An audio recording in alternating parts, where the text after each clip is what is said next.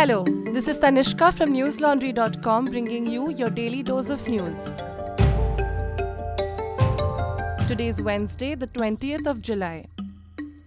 The Supreme Court issued notice today in all petitions related to the Maharashtra political crisis and gave parties time to file replies in the matter, Bar and Bench reported.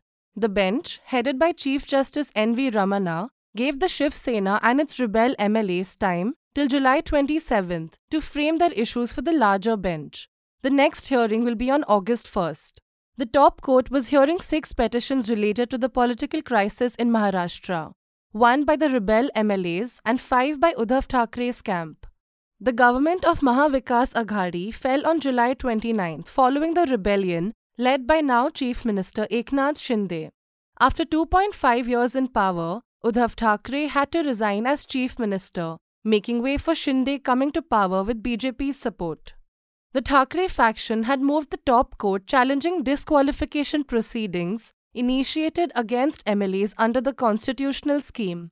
They also challenged the decision of the Maharashtra Assembly Speaker to recognize the whip nominated by the Shinde faction as the chief whip of Shiv Sena.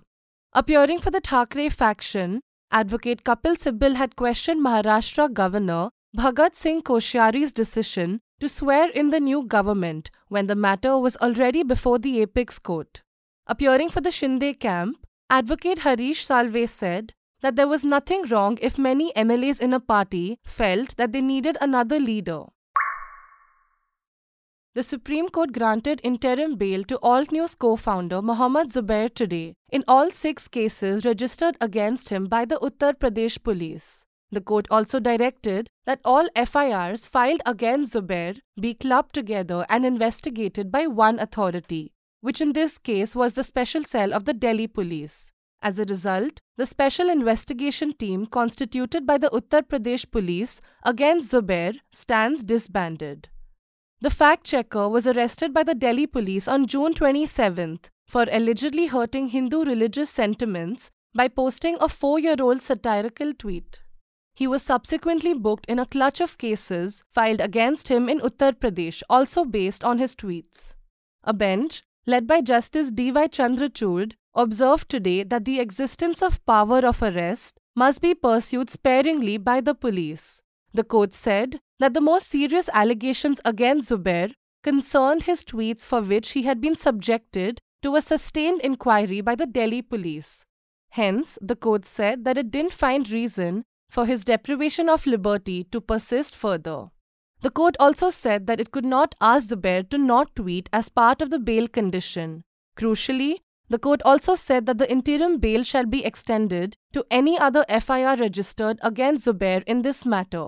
If another FIR is registered on this matter, investigation will be transferred to the Delhi police and Zubair will be entitled to bail. Listeners, during the hearing today, Uttar Pradesh's additional advocate General Garima Prasad claimed that Zubair was not a journalist or a fact checker, but someone who posts on social media to spread venom. She even alleged that Zubair was paid for his tweets, and the more malicious the tweet, the more money he got. Zubair's lawyer, Vrinda Grover, meanwhile argued that the job of someone who debunked false news might draw the ire of some people, but the law cannot be weaponized against him. Read my report on newslaundry.com to know more about the hearing and the detailed order. It is titled Power of Arrest Must Be Pursued Sparingly. Supreme Court gives Zubair bail in all cases.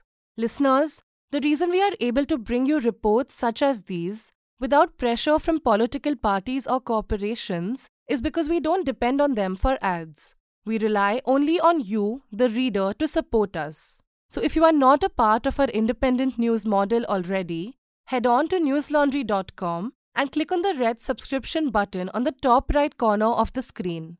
Subscription plans start at rupees 300 only. The Kerala government has opposed the centre's move to impose goods and services tax on essential commodities and announced that it will not tax items sold by small stores or Kudumbashree in packets up to 2 kilograms.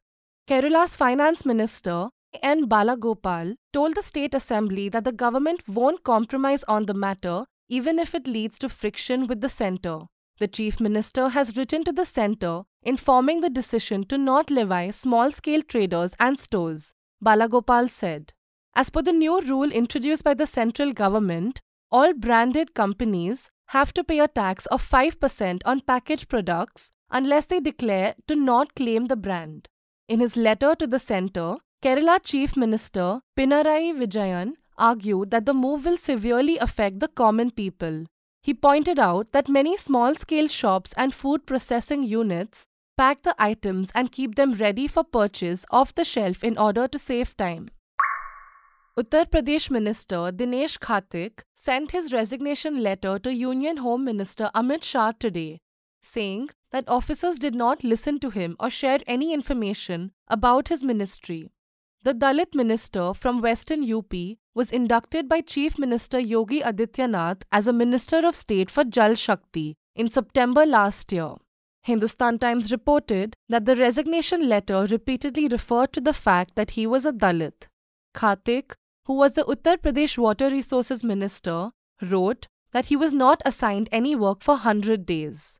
He alleged that he was not given any importance because he was a Dalit and that his working as a minister of state was a waste for the Dalit community. He said that he had no authority as a minister and this was an insult of the Dalit community.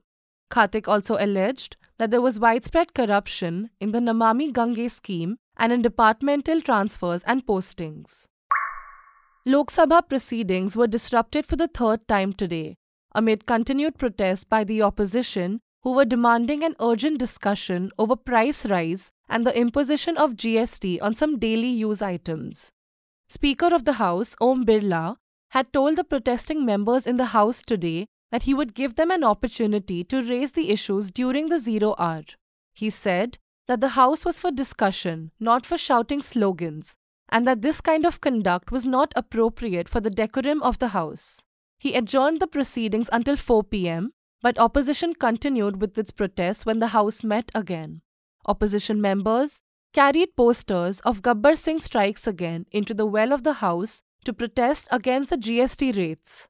Opposition MPs, including Rahul Gandhi, staged a protest at the Gandhi statue in the Parliament complex, carrying packets of milk, curd, and other food items. The Rajya Sabha too was adjourned till tomorrow morning 11 am amid opposition protests. Sri Lankan lawmakers today elected acting President Ranil Wickremesinghe as the new president, Reuters reported.